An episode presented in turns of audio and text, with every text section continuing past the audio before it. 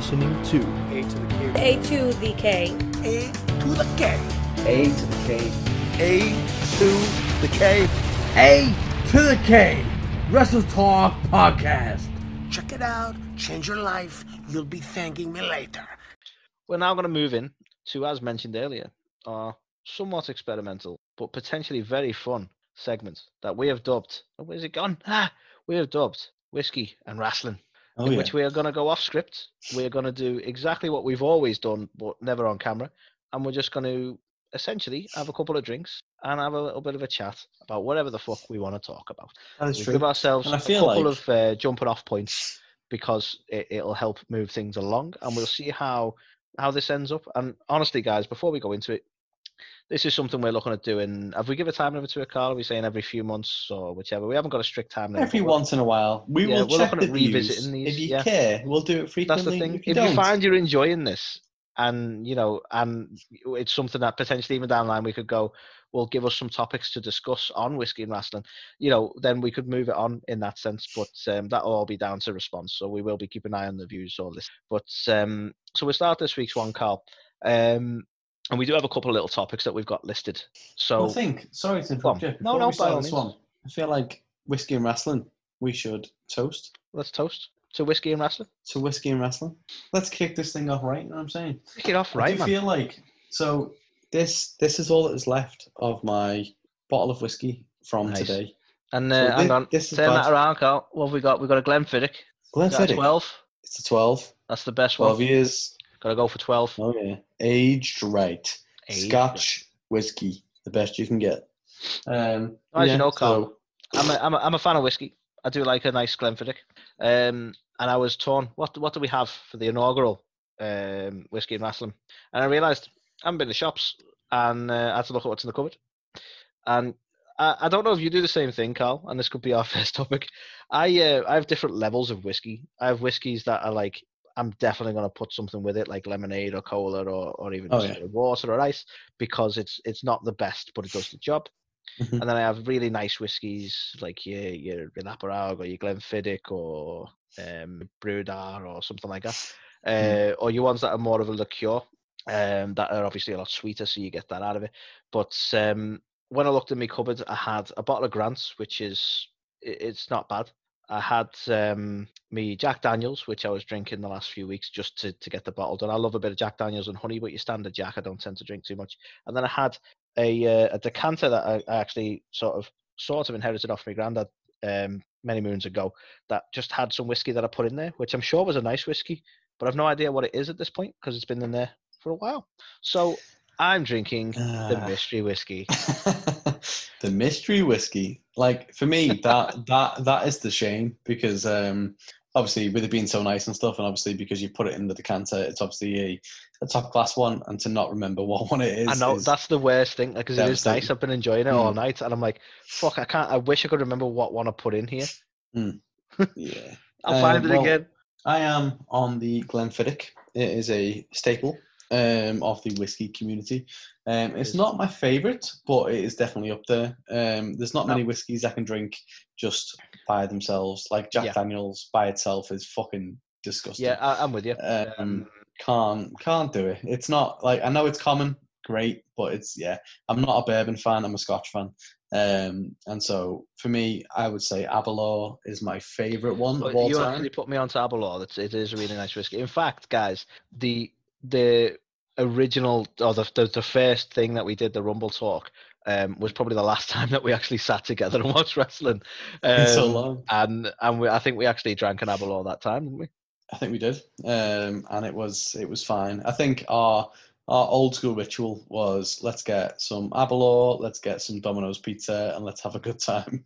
And, And- yeah. yeah, that was it. because because that's the thing because like obviously we've been friends for so many years and like we we started out watching wrestling when we were kids and we i think we both left wrestling for a while but for Mm. some reason with wwe especially you always sort of get hyped into to the rumble and to Yeah. to then to the subsequent road to wrestlemania and i think we always found ourselves getting on board with wwe again even if it was just for those few months um to the point that then like we made it that tradition we were saying right we'll always meet up for the rumble we'll always meet up for mania and we'll have a few drinks and we'll we'll sort of live that nostalgia. And that's sort of that's where the um the I suppose the in our adult life the, the the love of wrestling came back, I suppose.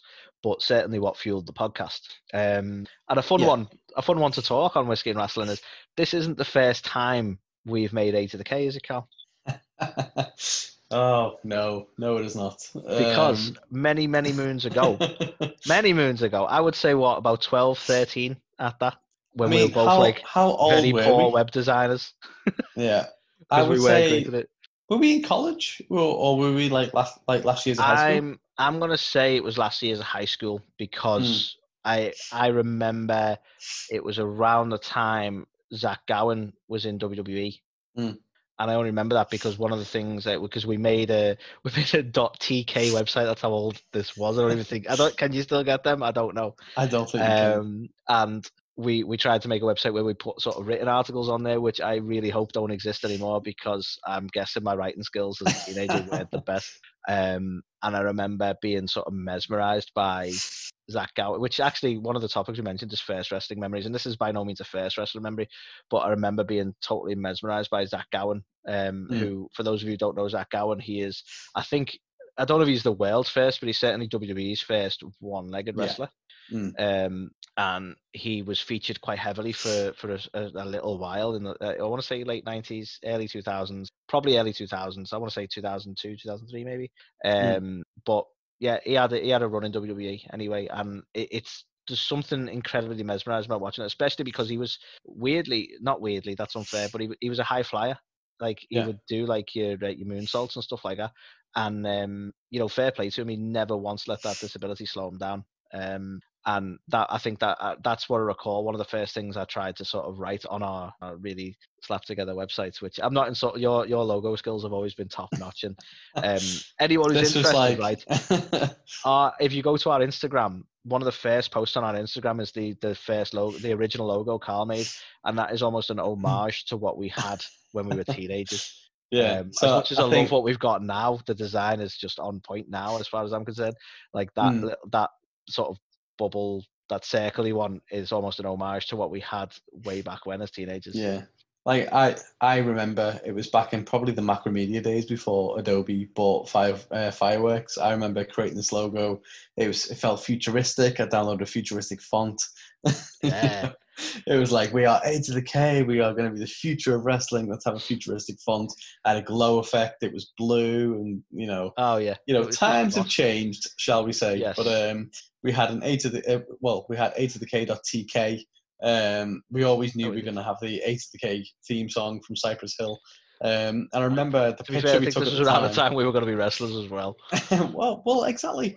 Um, but I remember the picture we took at the time was one we took in the back of our Kev's um, van or car, whatever he was driving at the time, where we were on our way to either Sheffield or Newcastle. I forget which one we went to together. I keep going to Newcastle Um, myself. I feel like that was I think it was Newcastle. Um, I, I, I think we, we went over the moors. It was it was a long trip, um, but we went um, obviously, and we took a picture with a digital camera maybe at the time. Yes, With it the was- I actually borrowed my mum's digital camera. there you go. Yeah. Yeah. I remember that because Um, I zoomed it like massively zoomed in because we were quite far from the ring, and I'm like they looked really good on the screen on the digital camera, and then when you put them big on the PC, it wasn't quite as good, and I was like, ah shit. yeah. But there you go. I, yeah, so the- yeah. Uh, I, just- I sadly don't know where any of them pictures are now either, but I got we got some like choice pictures of like uh, Shelton Benjamin and Victoria and and very uh, Christian um distinct ones that stick out in my mind to that particular show.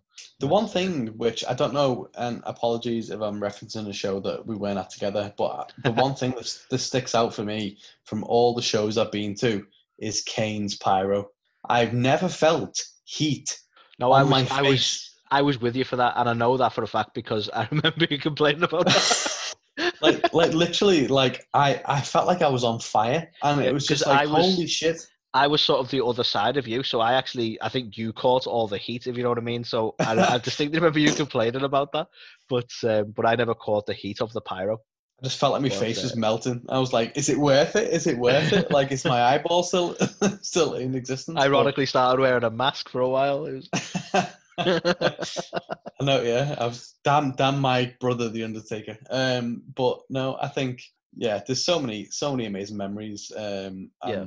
And you know, especially of like the shows we've been to and stuff. Like I think that one was a was a prime example. I think we've said it a couple of times jokingly that I got to stroke Victoria's shoulder. It's one Oh, of yeah, my highlights We mentioned that a couple of times. in yeah, life. like, um, yeah. high five and Shelton Benjamin. I think you were you, you Yeah, were, high five joined from me on Shelty that B. one. I Um, remember, like, because you you were like always, you've always been a, a mark for the biz, and uh, I remember trying to get a high five from Christian, and you didn't even bother because you're like, no, he's a heel, he's not going to do it anyway. Well, subsequently after that, he went into the ring and was like, "Hey, you limey bastards!" And it was just it was the, the most Christian promo ever. You know, obviously he was the uh, captain of the Peeps at the time, or whatever the fuck he was. Oh yeah, yeah. Captain Charisma. Um, and he fucking he tore us a new one, but Oh yeah. I've always I've always loved that about um and it's mad to think now, like looking back, I'm I'm pretty sure MVP was there. I'm pretty sure there's a lot of guys who were still there today who were who were wrestling in that card. Um, I would love to be able to to pick up on what that card was. I like, know.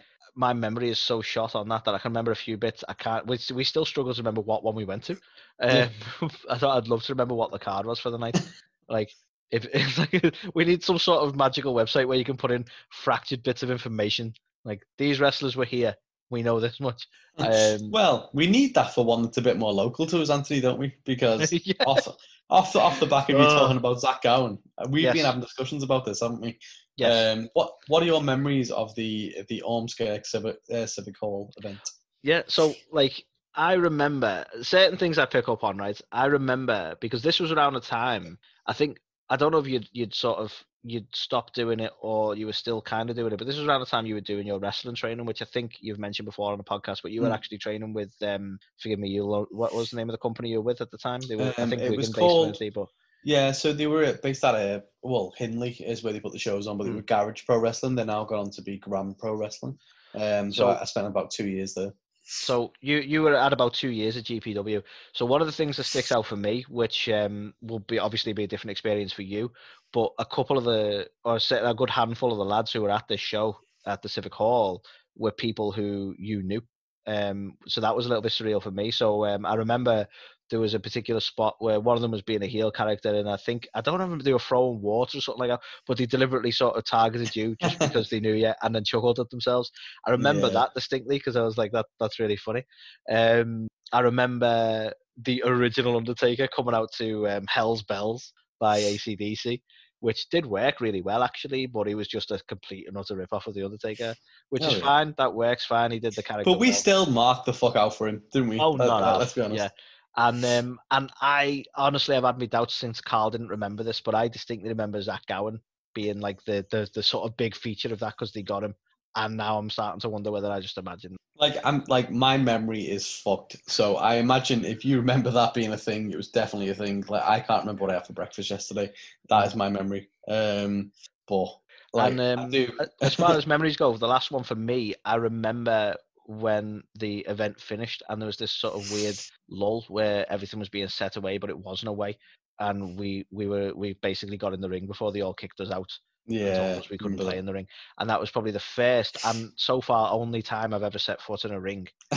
Um, and that was pretty cool. I enjoyed that. Yeah, I remember that. It was very cool. Um, I think it was not. I, I think, as we said, I don't know whether it was. A, I was at my two-year point, but it was not long after I'd been training with uh, GPW at the time. Um, and they had obviously they'd introduced me to ring work at that point, and it was like taking bumps in the ring and stuff, um, going off the, the top rope in the ring, and it, it does it hurts a lot more than you think it would do. And like you think about it, and it's like you think about it as this being this big soft thing, but it's it's really not. it's wood No, I and mean, there's a logically tiny bit of foam. But that's the thing. You look at it and you go, it looks padded, but that's actually Mm. quite a thin layer of, of foam there before you're on the wood. Really. Yes, a hundred percent. Um, and like you know, to be fair, thinking back at my time at GPW, like I had a couple of matches, but not necessarily in front of like loads of fans and stuff. I was never really part of their main shows. I, I did a couple of referee spots. Um, I like the bigger shows where there was like loads of people and stuff, but um, it it was like a fantastic experience. I remember one of the most surreal moments from that time there was being in the dressing room um, with Gangrel, um, Nice. and just being like, "That's Gangrel," and like like at, at the time, like we didn't like we we didn't have phones that like took pictures or anything like that. It was like so Yeah. old school. Like This was back in the day, guys. We were we made up in college to have flip phones. You know what I'm saying? we are old as fuck. Um, but Like I, I just remember being sat there and like fucking Gangrel's just there changing, like like literally like this this far away from me, and I'm just sat there, my little referee fucking costume, little dicky bow on, and I'm just like, let's go, Gangrel, and like that that was one of the best the best moments. I've decided now I, we need to approach Gangrel. we need to. I want to get him on the to. podcast now. I need to talk One hundred percent. Like you remember me, right. I was that shit referee. Um, but I remember um, like one of my main trainers at the time was a guy called Lee Butler, um, based out of Wigan. Unfortunately, he's passed away now. And Oh, I, I just like I, I didn't realize that like he passed away a while ago. I didn't realize till like about like at some point a couple of months ago, and I was just like, holy shit, I didn't realize. Um, but like I, I just remember him just like knowing the the UK scene, and there, there was this other guy who was training to be a wrestler, and it was like one of his his first matches he'd been called up to. It, it was like a Royal Rumble type thing, and um, he was like, you know, as a referee, you've, you've got to go down, you've got to pat them down, you've got to check the they haven't got any foreign objects and whatever. And I was doing that, and then that like as a referee, like people don't realize this, you're like one of the main communicators between the wrestlers. And so I like I was there going like, okay, any any messages and stuff. It's like tell him to call me a fat a fat shit, and I'm like. Okay, and they're like going over to the other guy, and, like call him a fat shit, and he was just so timid, like I'm not gonna call him a fat shit. And I was like, so I went back to him and he was like, Did you tell him? I was like, Yeah, he said no. I was like, Well fucking tell him again. So, really call him a fat shit. And like, you know, you've got people like people in the audience who are like going, What the fuck what's what's going on? And like he just wouldn't do it. And so um he proper was giving him fucking chops on the chest and everything to like say like, you know, That's you the funny thing, like- fat shit. that's the thing that like eh, weirdly because i've no i've not had that connection with the the business that you have because you've actually you've done that training you know and um Mm. it, it sounds like a real education and, and and really interesting behind the scenes look um the closest i've got weirdly is like watching things like beyond the mat or watching like Mm. quite recently i watched that um fighting with my family and they make a Yeah. point about this whole like thing with paige uh giving a receipt and then they're like that we don't do that in WWE but that is so common in, in indie promotions is like that that's the quickest way to learn like so it makes me laugh when you say about the chops of like yeah if, if you're not to do what you're told we're to make sure you do next time They fucking do that in, in the WWE, hundred percent. Um, I, I think se- we've not- we saw um Randy Orton do that to um Mr Kennedy not even subtly so they definitely do that Well, um, it was one of the Royal Rumbles. I'm not sure if it was the one that we that we watched. It might have been the one before. But um, Braun Strowman fucking kneed Brock Lesnar in the face accidentally. But like he fucking kneed him in the face, and Brock Lesnar went, "Okay." Boof! And you see Braun just drop, and he's like, "Fuck!" And it was like Yeah. there was no animosity after that. It was just you know, you know, the Yeah. business. It's like, well, the fact of the matter is Brock Lesnar is, is a beast in the UFC as well so uh, Braun wasn't going to fuck with him yeah you might be a strong man Definitely Braun not. but Jesus No, definitely not. But um, yeah, I think to anyone who is listening to this, and you know, thanks for listening to, know to these crazy things we're chatting about now. But you know, to to me and Antony, you know, I think we've spoken a few times about like how wrestling's impacted our lives, how long we've been watching it for, and stuff like that. But there was a point probably around like when we were like 11, 12 years old or so where it was like our peak, wasn't it? And it was Oh, like yeah. this is I think like, that wrestling was, was mainstream. This was wasn't it? yeah, this was the thing. Like the whole world, I think, was like big on wrestling at that point for some reason. Mm. That That's what the Attitude Era was, I suppose, in a lot of senses of like Yeah. WWE had changed the game. Um, obviously due to competing with WCW, so you can't knock them for their influence on it. But um, there was a point when when the whole world, like I don't think WWE have ever even got near those numbers again, really. Which isn't, you know, they still do well on the numbers front, but the, the, this was at its peak, and literally everyone was into wrestling. Like when we started uh, high school, everyone was into wrestling. Everyone, not a single person. The boys, the girls, fucking everybody, and that was it. Which, That come break time, the hallways, the gyms, wherever you hung out, was just people wrestling. It was Yeah. crazy. you know, tough, tough streets. I'm telling you, you know, Oh, yeah, yeah. people pedigreeing each other on picnic tables. It was, it was all going on. Do you know what? But, it's funny um, though because like as a grown up now, you think, Jesus, them teachers must have had a hard time of people just accidentally injuring each other because we because we weren't even slightly safe, and everyone loved Triple H, so there was constant pedigrees. Like Yeah. the amount of people who must have hurt their heads. Oh my Like- god! Well, well, people didn't know how to fucking execute the move, did they? So they were just like, "Yeah, I'm gonna hold your arms. I'm gonna fucking twat your head into the floor," and like that, that was how it happened. So, but Yeah. I mean, if you think about our teachers, remember fucking Mr. Davo getting locked in a cupboard in a math lesson? like, that you know, sounds that sounds hysterical. No offense. you know, these were things that happened com- like quite often. Like, um, we had a math a, a math teacher called Mr. Davo, who um, was beaten up pretty much every lesson by the uh, you know the the popular kids. We had an English teacher who also got locked in a a room at one point and had a mental breakdown. So Mm. those are our high school years. you Yeah, know, I remember them doing the same with it. Uh, like she was a French teacher who was, I think she was actually learning at the time, so she wasn't like, I don't quite know how that works. She wasn't our proper French teacher, but she was Mm. there to like do some experience in the classroom or whatever, and she got such a hard fucking time as well. Like, yeah, You know what? I, I I remember this, and if if she's listening, which she won't be, but I remember this is one of my fucking coming to age moments, Antony. It was I think it was year eight. We went away on some sort of school trip to France, I think, and our French teacher, um, we were getting changed in the the piscine, which was the pool. Um, and I was in the change. Happened to be in the changing room next to it, and for some reason, I happened to try and knock on next door, like to her thing to I don't know. I don't. I, I literally don't remember what it was for, but I needed to speak to a teacher for whatever reason. And I knocked on, and her door wasn't locked. And I knocked forward, and I just saw her just getting changed. And it was my crowning moment. I was like, oh! It was like everything every you know twelve year old dreams of. Really, that is it. that is it. You know, I, think a year later you hit me in the face with a netball, and you know you felt really bad about it, and so you were constantly. I, like, I, I was constantly a favorite after that, and I was like, well, am I your favorite because of that, or because you know we had that moment in the cubicle that one time in front? So Uh, there was that. but Yeah. uh, yeah, like, I, I, I, almost an unfair statement when I say this, so apologies, but I think um, when we were teenagers, and obviously you, you, you're uh, you're interested in girls, I think she was probably the only viable candidate as teachers go for want of fancy. As I recall, no offense I- to the other teachers, but most of them were most of them were considerably older. Yeah, I think um, for for young adolescent boys, she was definitely the one. Um, so Yes. I felt like I had I had a good advantage there when it when it came to my experience. Um, He would but- Rega- regale people with the tales of what he's. oh yeah, oh yeah. I, I was there like the fucking um, what do they call it? The the fucking bard or whatever, the old school like. Once I saw about it.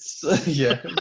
um, That's funny. but But um, the, as far as high school memories, wrestling wise go, like the the main thing I remember was um, a, a really badly executed on my part um, F five to you um, to a, what was a concrete floor. I don't remember am that. sorry actually. about that. Yeah, What happened? well, you had a week off school Yeah, and some physio.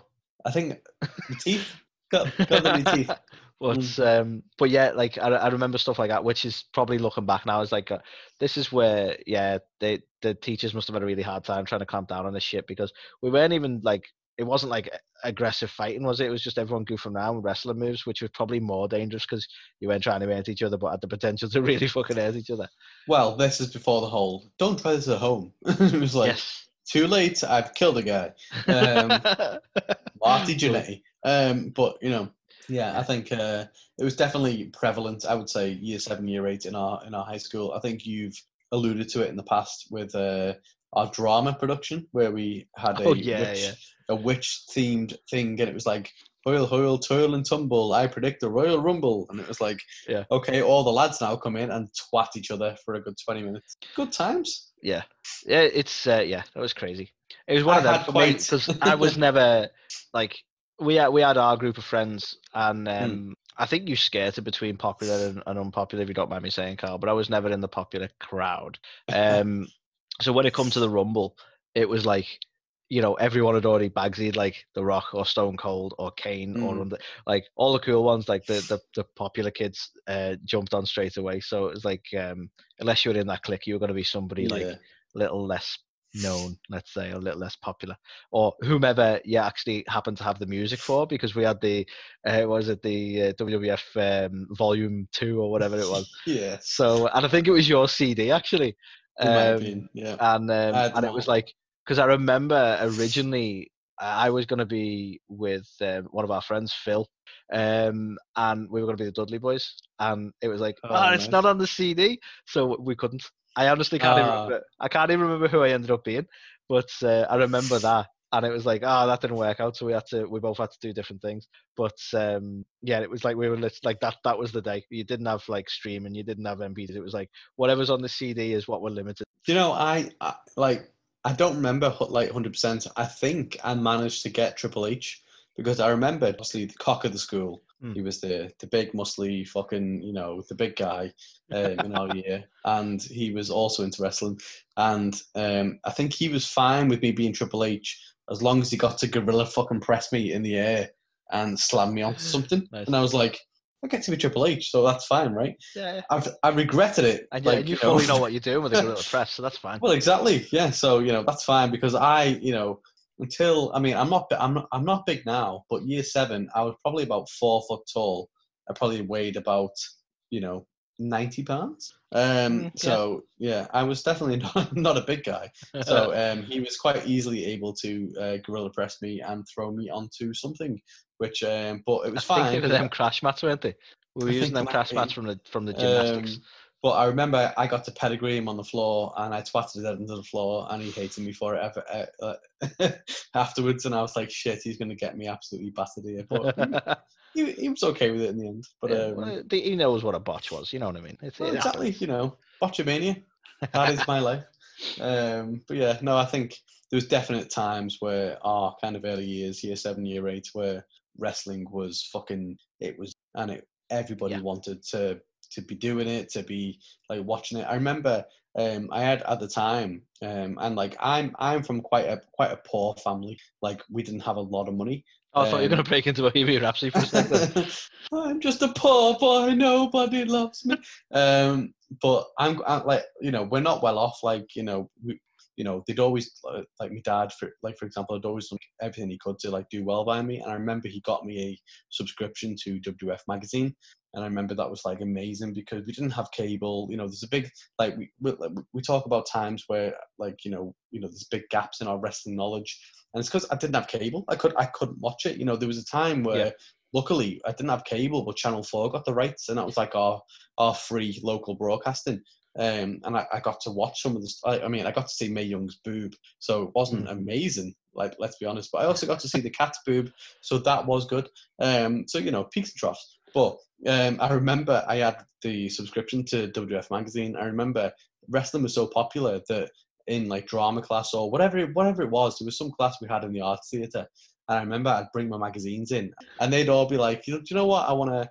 Um, I'm gonna. I'm like, you know, can I can I see this? Can I see that? Who's the centerfold?" And they'd be like Trish Stratus or something, and be like, "Yeah, yeah." Or like, you know, lads, lads, lads. I like, uh, you know, fucking 11, 12 years old. So, um, you know, there was stuff like that. Which, which But this I is exactly what. WWE. We've cited it before. WWE, when we talked about women's evolution, WWE knew what they were doing at that point. Sex sells, Mm. and that's what they were interested in. Like that's Yeah. why they weren't women's wrestlers at that point. That's what they were doing, um, and that's why you had centerfolds in these magazines. It was just exactly what they were catering to. And yeah, um, 100%. Again, we were teenagers and we were interested in women, so of course we were going to look.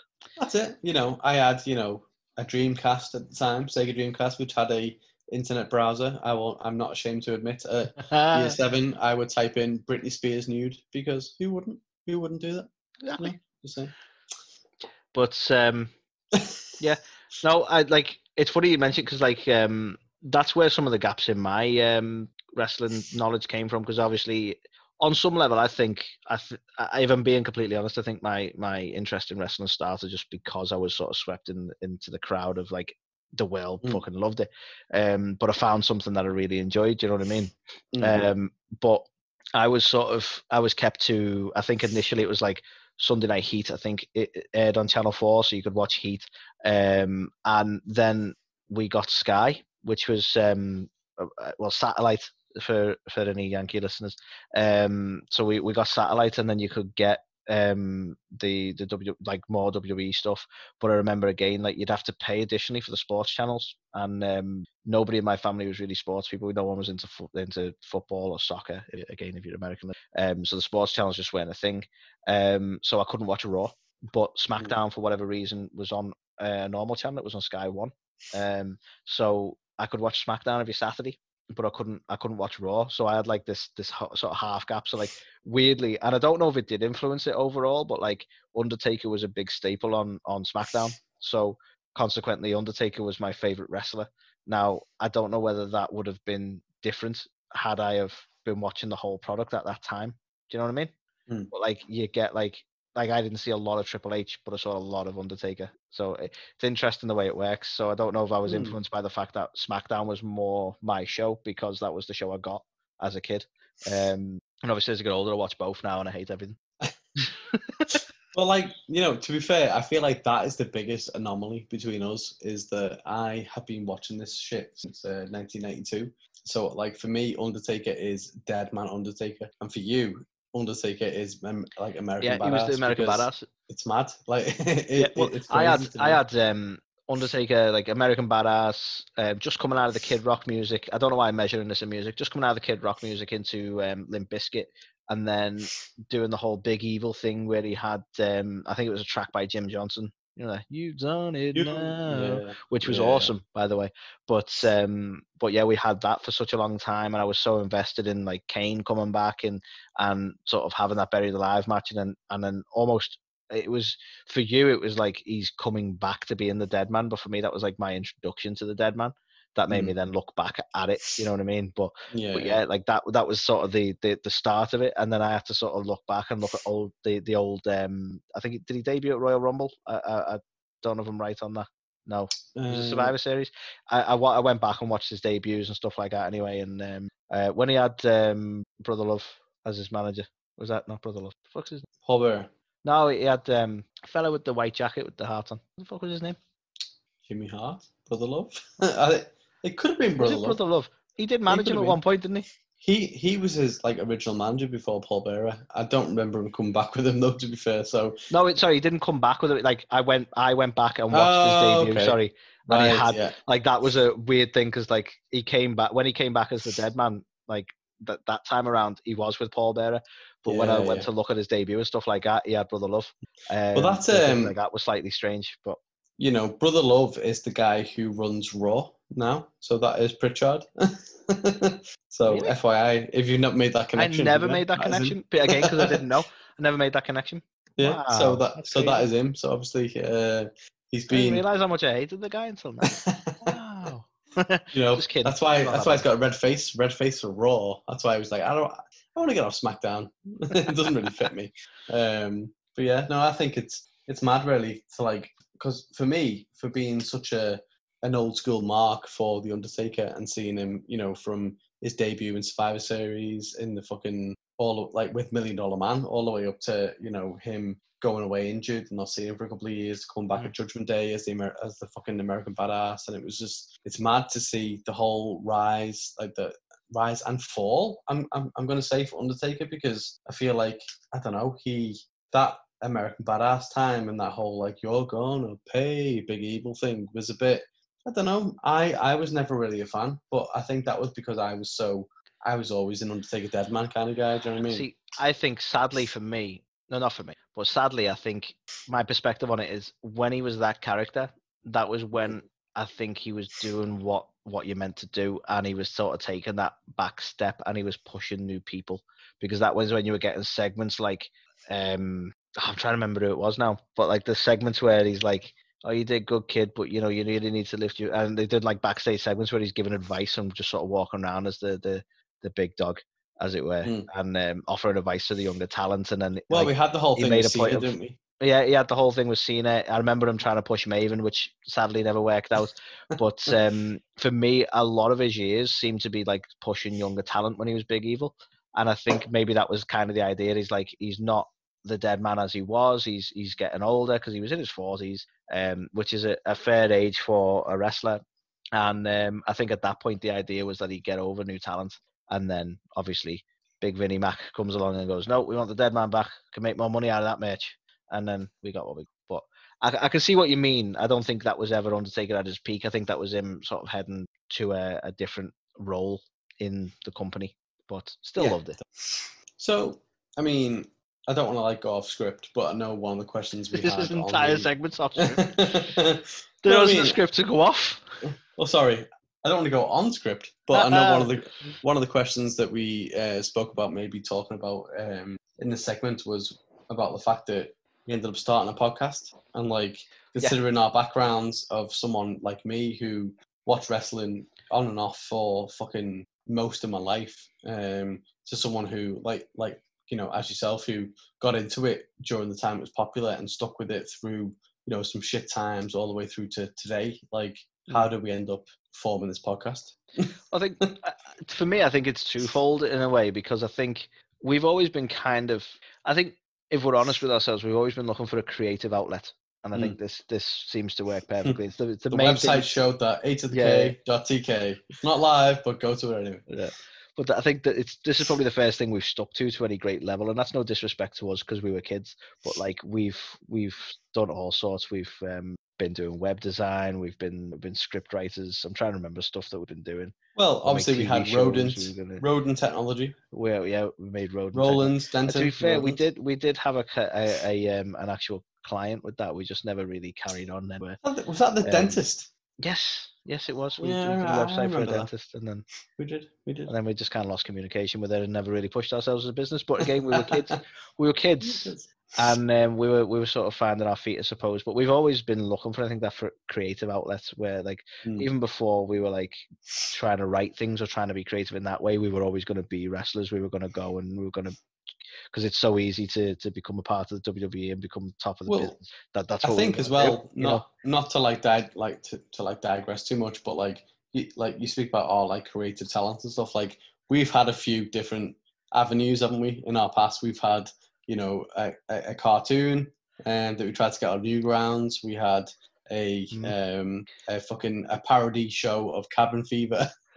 Which- you know, we've had. I mean, I will I will relent on on two things here, right? The cartoon was a rip off of Family Guy because we were liked Family Guy at well, the it time, was right? 100%. Yeah. We we discovered Family Guy. We were we were growing out of The Simpsons, as it were, and we discovered Family Guy. It was awesome, and we decided we were going to write our own, which was essentially a complete rip off. And and personally, I don't think that holds up today. Now the Cabin Fever one would probably still tickle me on some level, but it's incredibly niche, isn't it? To go that first Cabin Fever that was made years ago Yeah. is a weird parody we did. Yeah. Here's a But, weird uh, parody that makes just me and Antony laugh. Yes, Yeah. but we did write a sitcom that We did. whilst was probably quite influenced by Scrubs, I still think would hold up today.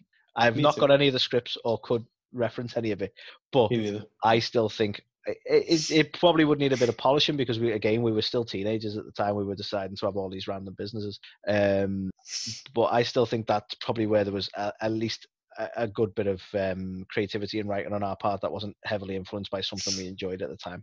No, definitely. I Um, think I think that was the first time I thought that we like because like oddballs and stuff like we wrote individual. That, that was the and we- cartoon, by the way. Yeah. Yes, sorry. we Uh.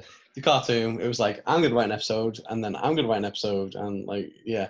Whereas for our sitcom that I, I won't say the name of in case it comes into fruition one day, Yeah. um, we that was the first time that we kind of well I'm gonna write like the outline, you're gonna add the jokes and so on and so forth, and it was like a more of a Yeah, I think, stuff, um, but- One thing we learned was that we both had very different approaches to writing. Mm. um, and that that was something we probably learned from goofing around with scripts. Um, Mm. And that I'll, I'll I want to give credit where credit's due to anyone listening. Karl is a, a much more of a fully fledged fledged script writer than I am. Um, to the point that I've I never fully finished anything. I just contributed to things. Um, Although, you, I- wrote, you've wrote things on your own, like on your own merit, that were really good. Um, Well, I mean, obviously, my my dad is a is a screenwriter, so that kind of comes with the family. Um, but I want to shout say out to Gary. shout out to Gary, former spitting image. Um, the new spitting image doesn't look that good, so I It is. It is that it's not what it was. Um, you know, he's he's moved on to features now. Spitting image is behind him, but um. Nice. you know, like to be fair, like as much as I appreciate that, obviously it's very nice to hear and stuff. Like Antony is the fucking he is the funny one of the group, shall we say? He is the guy who, regardless of any kind of outline you have for this is the kind of story I want to tell. Antony's like, well, wouldn't it be funny if this? It's like, fucking yes, it would be. So like, That's sweet of you to say, Karl. But like, I, I've never. I, I honestly, I still think today I would I would struggle to make any cohesive story. Like one of the things I've always decided that I'd love to do at some point is write a book, and I would. Ne- I, I can guarantee I will never finish that book because I, like, I, I, I don't have the I don't know I don't have the, the, the, the mentality or the drive or whatever to fully I have ideas more than that actual uh, um, production side of it I can't I, I, I don't have the uh, staying power I suppose to, to sort of flesh a full story out I guess Do you know what? Do you know what I think's funny? And I think I've said this before a few times in the past. Like when we think of our projects we've done in the past, you like I've been like the JR. Um, I've been like the guy who links everything together, and even like the Lawler who pops up with the fucking, you know, the sick jokes and like the the, the comic relief, if you will. I like that. And then for whatever reason, our podcast seems to be completely the opposite way. like you're the guy who links everything together, and I'm here trying to find fucking funny jokes and weird shit to say. And I, like I'm so out of my comfort zone because I don't think I'm the funny one of the group. Um, but at the same I time, I just feel like I feel like for the one like for this podcast, you're the guy who just like links it all together and just makes it work. You know I mean? So I'm like, I'm waiting for the comments on this particular segment. We're like, neither of you are the funny one, and stuff like that. and But, that's it. and that's just that that's just me dad, um, Jen. You know, Yeah, everyone yeah. we know and love really going, what the fuck are you doing, guys? Um, but yeah, I, like I think it's mad the way that it's kind of come about because Mm. historically, like it's been me who's gone like, well, here's the baseline of what we want to do. And like Antony's come in with like, you know what? Well, fucking this joke, this joke, this joke. It's like that's amazing. And like for the podcast, I, I remember saying to like really early on, and I was like, Antony, I don't know if this is the right balance because you're the guy who's like linking this all together, and I'm being relied on to be like the comic relief. Like I'm not that funny, so it's like, well, is this gonna work? But um, I don't know. I feel like we, we managed to find a medium. We So we it- seem to yeah we seem to have um, a good balance I think and and we do we and we're so grateful for it but we do have an audience so you know that we Mm. must be doing something we're always open to improving so I'm not going to sit here arrogant and be like see we're awesome but like we must be doing something right do you know what I mean but Yeah. interestingly I think this is probably the first project where and uh, correct me if you disagree Karl but like I, I love podcasts. I'm majorly into podcasts. I listen to all sorts, and um, I think I was probably the one who was like, "We should do a podcast," um, which is normally the other way around. Normally, you- you've like you've kind of got the the idea for it, but uh, I think this is the first time I've come to you with something, uh, in, unless you disagree. But I think this is the And first do you time. know why, Antony? should do do you know why that is? Go on. I don't listen to podcasts. I'm sorry. Anyone who listens, I don't want to alienate the our listeners. I just, I just don't listen. To, like, I listen to the uh, Ricky Gervais show. Mm. Is the only podcast I've probably like listened to. Um, but guys, for me, um, for those who can't see it, uh, I want you to, to be able to hear my disappointments because I've recommended several to Cal. yes, and they've all been shit. No, I'm joking. but no, like I like I don't know what it is. I'm I've always been more of like a, a like a visual medium kind of thing. Um, whereas that. like you are more like you've read so many more books than me. You've read fucking you know all the what's his name Dan someone to Oh, I, I enjoy Dan Brown. I've read Game of go. Thrones. I've read all the Yeah. George Martin books. I've read all of Ian Fleming's James Bond novels. Um, by no Alright, means, name drop. no, I'm throwing them in because I want to make it clear that by no means am I one of these intellectuals. I'm like, oh yes, I, I, read the Latin version and the French he doesn't version. want. I've read- He I've read you to know, but he is. I've read your your more um, uh, approachable novels. Like I'm, I'm by no means an academic in that, but um, Whereas I, Antony, I don't read. The only things I read. Where the fuck is it? Here we go. What do I read? If I'm going to read anything, I'm going to read The Lion's Tale by Chris Jericho. Around the world in spandex. wait, Um, where's that available, Karl? on Amazon, on your local book retailer. Um, but yeah, Yeah. so I, I don't like typically read shit. Um, whereas, you know, I think that is where, especially over like the last few years, you've just kind of been like, well, I've read all these things, and I'm like, oh shit. Whereas, like, yeah, I don't know. I feel like for me, I'm more of like a visual medium kind of guy. Um, so podcasts for me is not something I've been kind of, you know, exposed to as such because I'm more of like a visual medium kind of guy, shall we say? Yeah, I But- think the the reason it started for me was, um, and it, it- this is probably where it is a different experience for you. Like, I have about half an hour drive every day if there's no traffic, um, Mm. and I, I enjoy radio. In fact, uh, if if I was ever given a dream job uh, and it paid well, it would probably be to host a morning radio show. In all fairness, like, um, it just seems like a lot of fun. But um, like because I'm I'm such a what's the word? Is it petty? Like basically, I listen. I won't name drop, but I listen to a certain radio show every morning, and I thoroughly enjoyed them. And they were two fellas who were basically like you and me, Karl. They were film buffs. They were they just had a bit of banter. and They were long term friends. And then they went off to pastures new, ironically, to do their own podcast. Um, and they they got other people in to host the morning show on this particular radio show. And I was like, fuck it, I'm not listening to it anymore. Can fuck off because I'm that kind of guy. Um, and then I started on podcasts because they went and started their own podcast. So I started listening to their podcast, which was exclusively about films. So then I started branching out a little bit to try and get a bit more variety.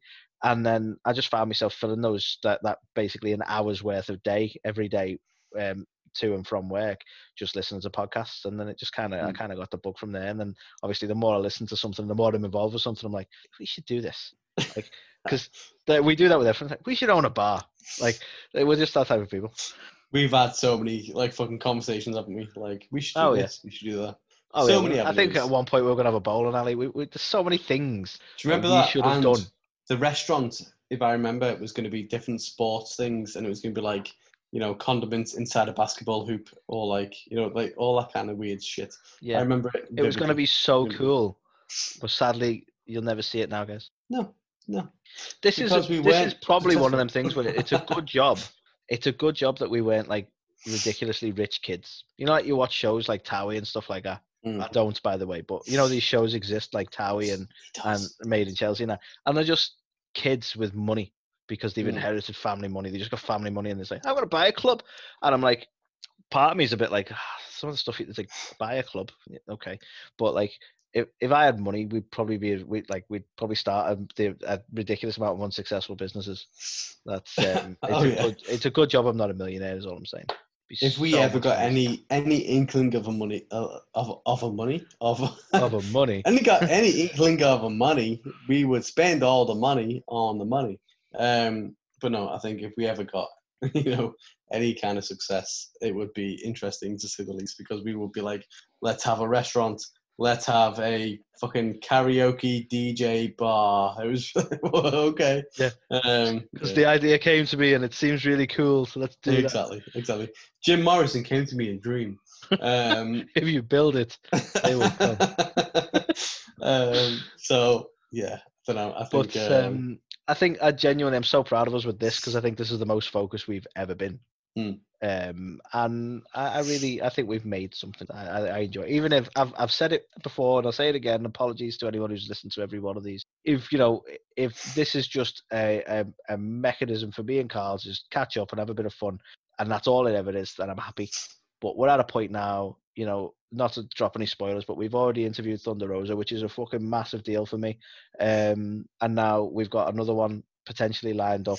Um, and I'm just like, you know, th- it w- it's it's you know, it's becoming that thing, isn't it? Almost, I don't want to say living a dream. That's that's a bit too extreme, but like, it's just it, it's so fun to, and it's you just take some pride in creating something from scratch and getting to a point, even to a point we're at now, where it's like I, I've I've interviewed Thunder Rosa for fuck's sake. It's awesome. like like for me, like looking at the uh, anchor stats every week or so, and just seeing like that constant rise, and it's like thinking, you know, like as you said, we started this whole like whole thing as being like we are two mates who are, you know, we've been mates forever, we've grown up, we've got families.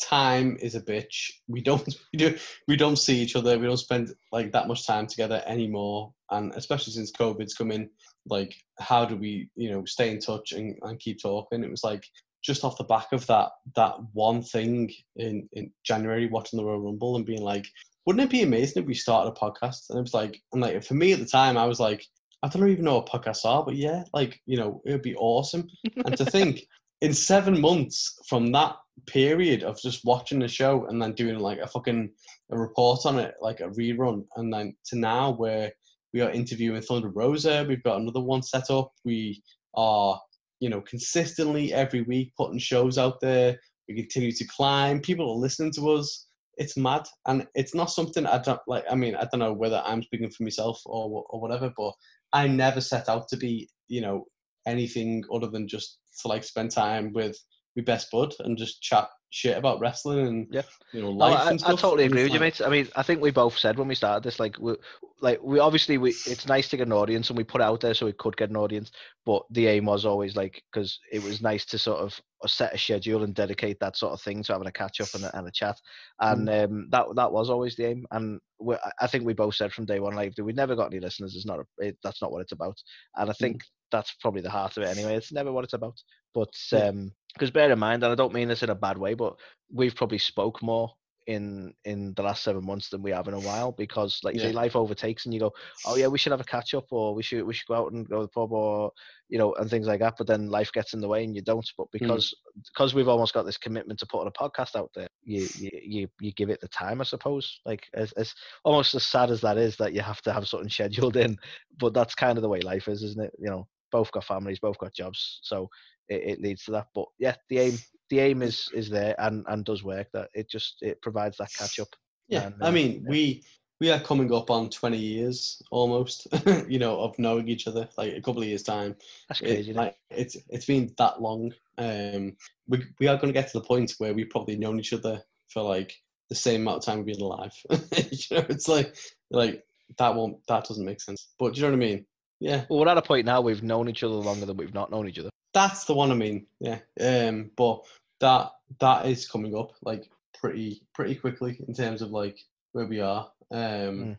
yeah, it's mad. It's Crazy, mad to isn't think. It's mad to think really that we are here. We've got a podcast. We've got fans. We've got people listening. We've got you know Yeah. interviews. We've got more interviews lined up. We are yeah yeah. I mean, Mad. I, honestly, like I don't know what the peak would be. Like this is a, and this as I, I'm making it seem like like like it was planned. It wasn't. It's just come to my head. But what would be the peak for you, Karl? What would be the the the, the and this is no disrespect to anyone we interview because you're all awesome and we love the company, we love the um the industry, should I say? But uh, what would be the peak for you? Who would be the person you'd interview where you go, fuck, I, I got made it. I'm never going to do any better than this. Um, shit. Um, I don't know. Honestly, I like. I would say either someone in WWE, the likes of Triple H, the likes of, um, you know, Roman Reigns, someone like top tier, um, or the likes of AEW, the likes of um Jericho. Like imagine Jericho. Fucking hell. Jericho. Um, Jericho, imagine- I think he'd probably be on, on like, I, I'd, if you'd have asked me the question, I'd have probably said someone like Undertaker or something like that. But I Mm. think Jericho would definitely be one. Like, I, I that I, that would be unfathomable for me in some senses. And like I don't know, like Cody, um, Tony Khan, like those guys are people that, that like I would never think. Do you know what? We will interview these guys at any point in life. so to interview them, I'd be like, fucking hell, that is the peak. Like, Yeah. where could we go from there? That would have to be the likes of Flair, Undertaker, Bret Hart. Like that would to be imagine like because to me, I think, and this you might disagree, but I think the, the the sort of the pinnacle of it, the person who would probably be the most difficult to obtain, but probably the nicest guy and probably be the most willing as well. Weirdly, is The Rock. He's probably the most famous hmm. person to ever come out of wrestling, to the point that he probably wouldn't even notice if we sent him a message to ask him. But again, he's such an awesome guy that he probably would do it. Weirdly, Yeah. but like that, like I can't imagine, and like again, I can I can visualize the comments now where they go, yeah, don't have to imagine it, it's not gonna fucking happen. But um, like I, I couldn't imagine a scenario where we're like, yeah, we're gonna interview The Rock today. Like that that would be like such a weird, weird, surreal fucking thing. What do you mean? We had that interview, that exclusive interview with The Rock. Yeah. About Yeah. the XFL. That went down like a lead balloon as well, didn't it? We try things, Like- guys. We try and be funny. Do you know what's so funny though? Like we've had Orange Cassidy as our special guest, and obviously at the time he never spoke. It made perfect sense. It was Yes. fantastic. We had the Rock exclusive interview. We spliced a load of shit together. Yeah, that got a bit of backlash as well. And then we were like, "Shit, we've got Thunder Rosa," and it was like, "How do we? How do Yeah, we?" we get got to a point like without- no one's gonna take us seriously. exactly. It was like shit. The amount of shit we've done. It was like um, who was it? Who's the guy um who cries wolf? That guy. Um, that was like us. We were like we've Yeah. cried wolf one too many times. Um, they are not going to get what- behind us. and for those of you who are like, well, why did you do that? Like, on some senses, we were trying to like, we were a small podcast compared to a lot. Like, because I watch a lot of YouTube, I listen to a lot of podcasts, so I was well aware of people like What Culture and Cultaholic and stuff, and they were in the millions in terms of viewership. So I'm like, we're not going to get anywhere near interviews. Do you know what I mean? And um, so I'm like, well, maybe we could do something fun with it. And I think we both had the idea to have OC as the guest because he doesn't talk, so it was like a bit of a tongue-in-cheek joke. Um, the Rock thing was uh, uh, honestly probably more just me trying to attempt at some sort of audio editing because I do a lot of the audio editing. Um, and again, a little bit of fun. And both of them did not go well. Um, not very well received, let's say. But um, yeah, because I always, I always, uh, not to be, I'm not bitter. You know, I'm not. I don't get upset about most, but like I always remember, like um, the comment we got on the OC one was like, I don't understand the word these guys are saying, and and they're just reading new, they're just reading out news from other sources, and like, well, isn't that kind of the point? Like, I don't think I've ever been under the illusion of what the ringside report was, but we're providing, we're condensing the news down to what we've seen, like, and come across. Like, a lot of it comes from other sources, so I, I was a bit puzzled by that as a comment. But it's like, okay, I mean, I could make my own up, but it probably won't be true. Um, I don't know what you want from me, really. Mm. But um, but yeah, you know, we try these things, and obviously, the, the you prefer interviewing actual wrestlers for some reason. No, yeah. People seem to care more when you actually, you know, famous people, So we'll stick to that in future. if you insist. But no, we do have a uh, a potential new interview coming up, um, We have and we have had communications with another up and coming star. we have, and they are up, uh, up and coming. They are AEW specific, um, and we like them very much. So hopefully, and we, we sincerely hope it, it comes off. Like, because at this stage we are we're making inquiries. They've they've responded back, so they've shown interest. But obviously, it's schedules permitting, I believe, at this point. So um, Mhm. we'll see, we'll see. And I, I- do hope it comes off. And uh, to be honest, it's it's good fun. I like getting to know.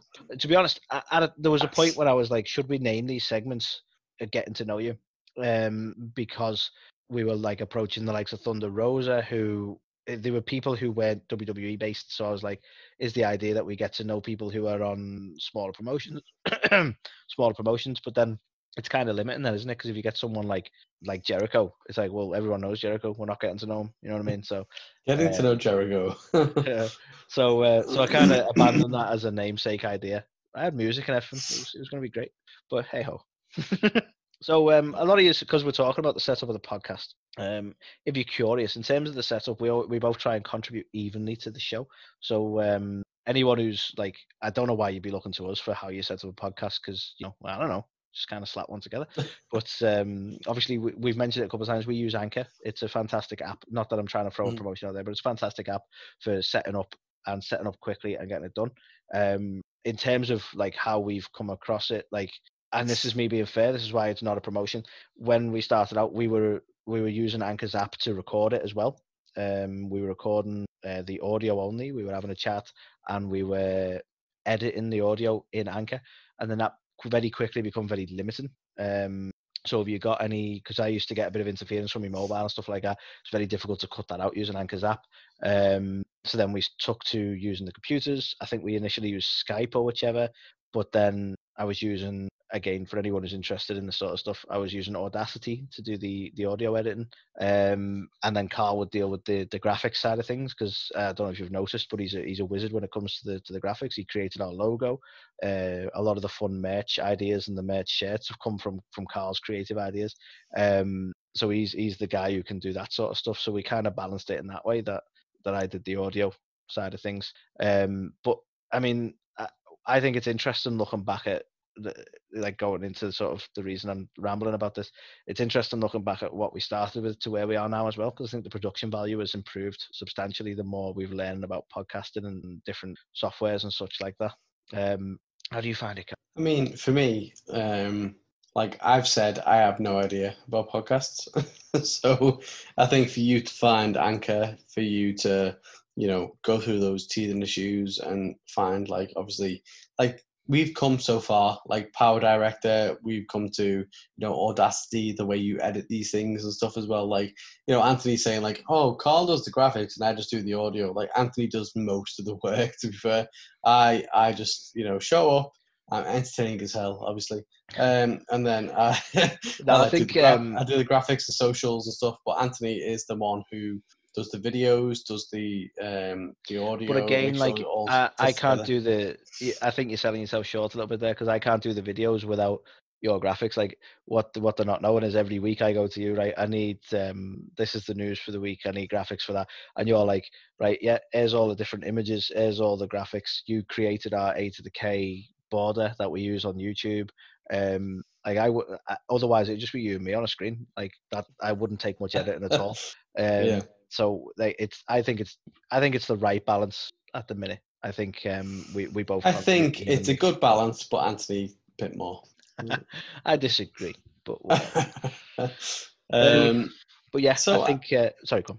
I was going to say, I, um, I think the only the only other thing I know it's unscripted that I wanted to talk about was the Roland Rumble, Antony. The Rowlands Rumble. There's one other, and I don't know if you want to do it before the Rowlands Rumble because I, I do want to talk about this because I think it's important to talk about this, and that is the merch we've had over the years. Nah. Yeah, we need to. We need to because like, and this I don't want to talk about this for me because like most of the merch I've had, in fact, I think all the merch I've had has been shirts. Mm. But um, you've had some awesome merch over the years, Karl. I've had some terrible merch as well. To be fair. Well, you've had some awesome merch, like, um, like because I remember I was going for a thing of like I wanted to get t-shirts like Mm. whenever we went to a show or something like that. So I know I had uh, I had an Evolution t-shirt. I remember that quite well. Um, when they were a thing, it was that the woman in the glass. Do you remember it? Oh yeah, I remember. Um, and then I know I had like this. Uh, I, I don't think you could tag it to a particular wrestler, but it was like a WWE T-shirt and it had like Brock Lesnar and Kurt Angle and a few different people on it. Um, and then I think you got me an Undertaker T-shirt one time for Oh, like that was actually when we were meeting up each year for um for the WrestleManias and the like. But it, it's been for me, it's been all T-shirts as much as I enjoy the belts and I enjoy um like I was never really into the figures as a kid because I, I I suppose I kind of outgrew them before I discovered wrestling in a way. So um, I never really had many of the figures. But um, one thing, the, the the main things I do remember from from the merch side of things was you you had the the Stone Cold Smoking Skull belt, which was Yeah. awesome, and you had the um, it was actually the the older style, the Eagle belt, wasn't it? The World Championship, but it was the not not obviously what what people would know now, but the older one with the eagle on it. Um, Yeah. so I know you had those two belts, but you've had you had a lot of the figures over the years as well, some of the original figures as well. Yeah, I I've spent a lot of money, um, which we didn't have, which we didn't have to be fair as a family on um, on wrestling merchandise. So Hasbro figures, I had pretty much the bulk of the collection. Um, my favorite figure was probably IRS because I happened to go to the dentist to have a couple of teeth removed, a lot of blood, a lot of blood everywhere, and IRS he had his mouth open, red mouth. I, I was like, I think I was about five or six. I was like, it's like me, blood mouth. Um, so you know, as you imagine, Makes sense. favorite figure. I like that. Um, but I had like I had Hogan, I had like everyone that you could think of um, from a figure uh, perspective. Then after that, I think ne- my next match was probably um, not until the Attitude Era, and I had obviously the DX um, shirt, the whole suck you it had the 69 football thing. jersey, didn't you? Yeah, I That had that. awesome. I had um, a Stone Cold one, which was like hockey jersey, I think, um, which is like um, also on my wall. I had the belts, as you said, so I had a few of them. I had um, definitely the Smoking Skull, definitely the Eagle Champ.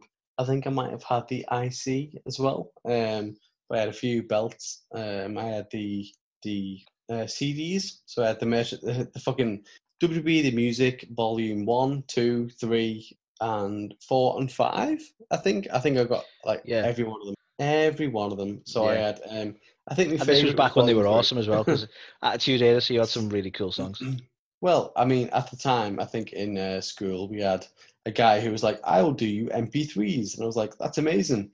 I will pay you money for MP3s." And he gave me the CD, and I was put it in my CD player. didn't work, and he was like, "No, the MP3s, the video computer." And I was like, "I've got a computer. Who do you think I am? I'm poor." So, um, yeah, so I had to like give him that back, and then yeah, that was awkward. Who the hell am I? Bill Gates? Who do you think I am?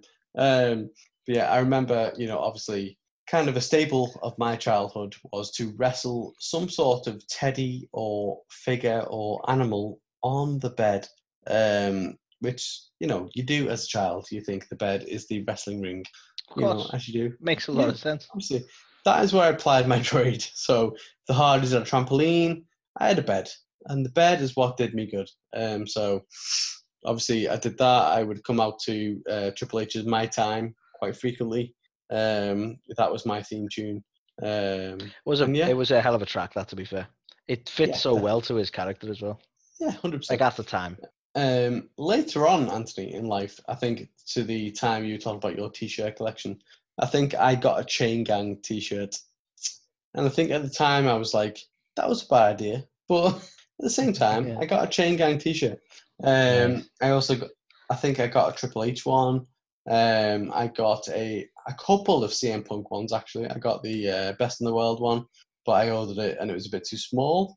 which wasn't ideal. Mm. Um, and then I got the best in the world one um, as well, which was See, good. The best in the world one, um, as I recall, it was that the white one with the, the red stars and the, the, the fist in the middle with the red Yeah. lightning bolts. Uh, I think that was probably the best best shirt he had. In all fairness, merch wise. Mm. So Yeah. good choice. Good choice. Well, yeah. So I got that one, and I got the uh, the grey one afterwards, which I think was it was still the best in the world one, but it was uh, yeah. Yeah, it was a slight variant in it, same similar Mm. design. But uh, yeah, back when he was like, you know, really popular, crazy. Yeah. Imagine. Um, and then other than that, I think I've had a Bret Hart one, and then that's about it. Um, Oh yeah, you got the Hulk Bret Hart one. Hogan. Hulk Hogan. Uh, I went to his beach shop in Florida. Got a T-shirt there as well. Nice. And don't forget, you've got the uh, the red Universal title that I believe your, Oh, your. I believe your son now owns. My son owns it. Um, he loves pressing the yes button and doing this. Yes, because And- um, it has a. It's one of them electronic ones, isn't it? It has a button on it that makes Mm. noise. Yep. Uh, classic. And and doesn't he fit you. Does, he does not watch wrestling. kids. I've tried to make him watch wrestling. He's not asked. But press that button. He's doing this. He hasn't got a fucking clue why he's doing it. I love it. One day he'll know. One day. He... That's it. So um, I say for me, other than I had an abundance of t-shirts and probably some I'm forgetting, but I, I did have a few shirts to that effect. Um, I never really had any of the other merch, you know, other- unless you count games. I had a, a lot of the games, but um, that's a different thing for a different. In fact, we've done a segment on video games. We mentioned a lot of what we own then, anyway. So um, sorry, I did interrupt to, to cover that one. I know you wanted to talk uh, unscriptedly, of course, about the uh, the Rowlands Rumble. Exactly. Completely off script. Um, no, I think we had it as a talking point because obviously we um, started a podcast. We are, you know, getting views, getting people listen to our show, which is amazing. It's crazy. Um, yeah. But at the same time, I think it's been one of my dreams since I was a kid back in 1982. I think I was like three or four years old. I've wanted to be a wrestler and to main event a show. Um, obviously, Antony alluded to before, I worked with GPW and NPWA um, at like trying to hone that craft, you know, at like teenage years 15, 16, 17, and then nothing since. Um, so I think, you know, I'm 32, and for my 33rd birthday, 30 years in the making, I was three, year, three years old when I started watching the show. Um, I would like to main event a show because that was my dream. Who says you can give up on your dreams? So I've come up with the concept of the Rowlands Rumble, which is a terrible concept, but at the same time, That's an awesome is. concept. you know, for me, it is the a throwback to the Rumble, which is what me and Antony started this podcast on. Yep. It's my kind of rise to, do you know what? It's it's my dream to do this, and you know, thirty years in the making. We are hopefully gonna put on a show. Is the plan? Yes, we're um, and i it's it's one of them. We are dreamers, always permanently. Um, but you know, we're we're we're in talks. We've spoke to a few different people, wrestler wise. We're, we're speaking to venues at the minute. Um, I've no doubt this is going to happen in some form or other. Um, quite the scale of it, we're not too sure yet because it depends on how much involvement we can get. Uh, but it's obviously going to be for a great cause, and it helps live out a, an awesome dream. And I mean, you can't you can't do more than that, can you? To be fair, I mean, it's surreal actually, Karl, to have what is essentially your debut and your retirement in the same fucking night. Exactly. um, I think you know, I've I've obviously been ref before. I've had a couple of amateur matches, but um, this will be my first professional match, um, and it'll be one which is also my retirement, as as uh, Antony said. So Which, uh, if you don't do a retirement speech afterwards, I'm gonna. I'm gonna. I think it'll be that'll be the fucking the the, the be all end all. Leave your hat and gloves in the ring. I need to do that, hundred percent. But um, yeah, I don't know. I think it's been you know like a a lifelong dream to be a wrestler. Obviously, it's something that you know. We were when you're a kid- honestly, we were adamant as kids we were gonna do this. We're So gonna go to America. We're gonna make it big because it's easy enough to do. Like it's that simple. You just go. You make a name for yourself. Become the biggest exactly. in the world. So it's like, Everybody why does it. not?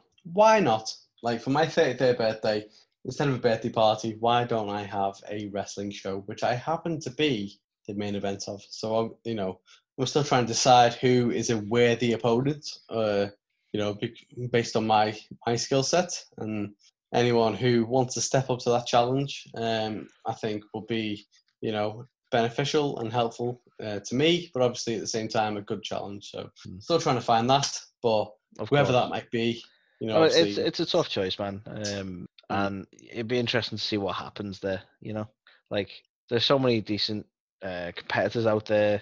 You know, a lot of people who could uh, really give you the challenge, I suppose. But uh, yeah.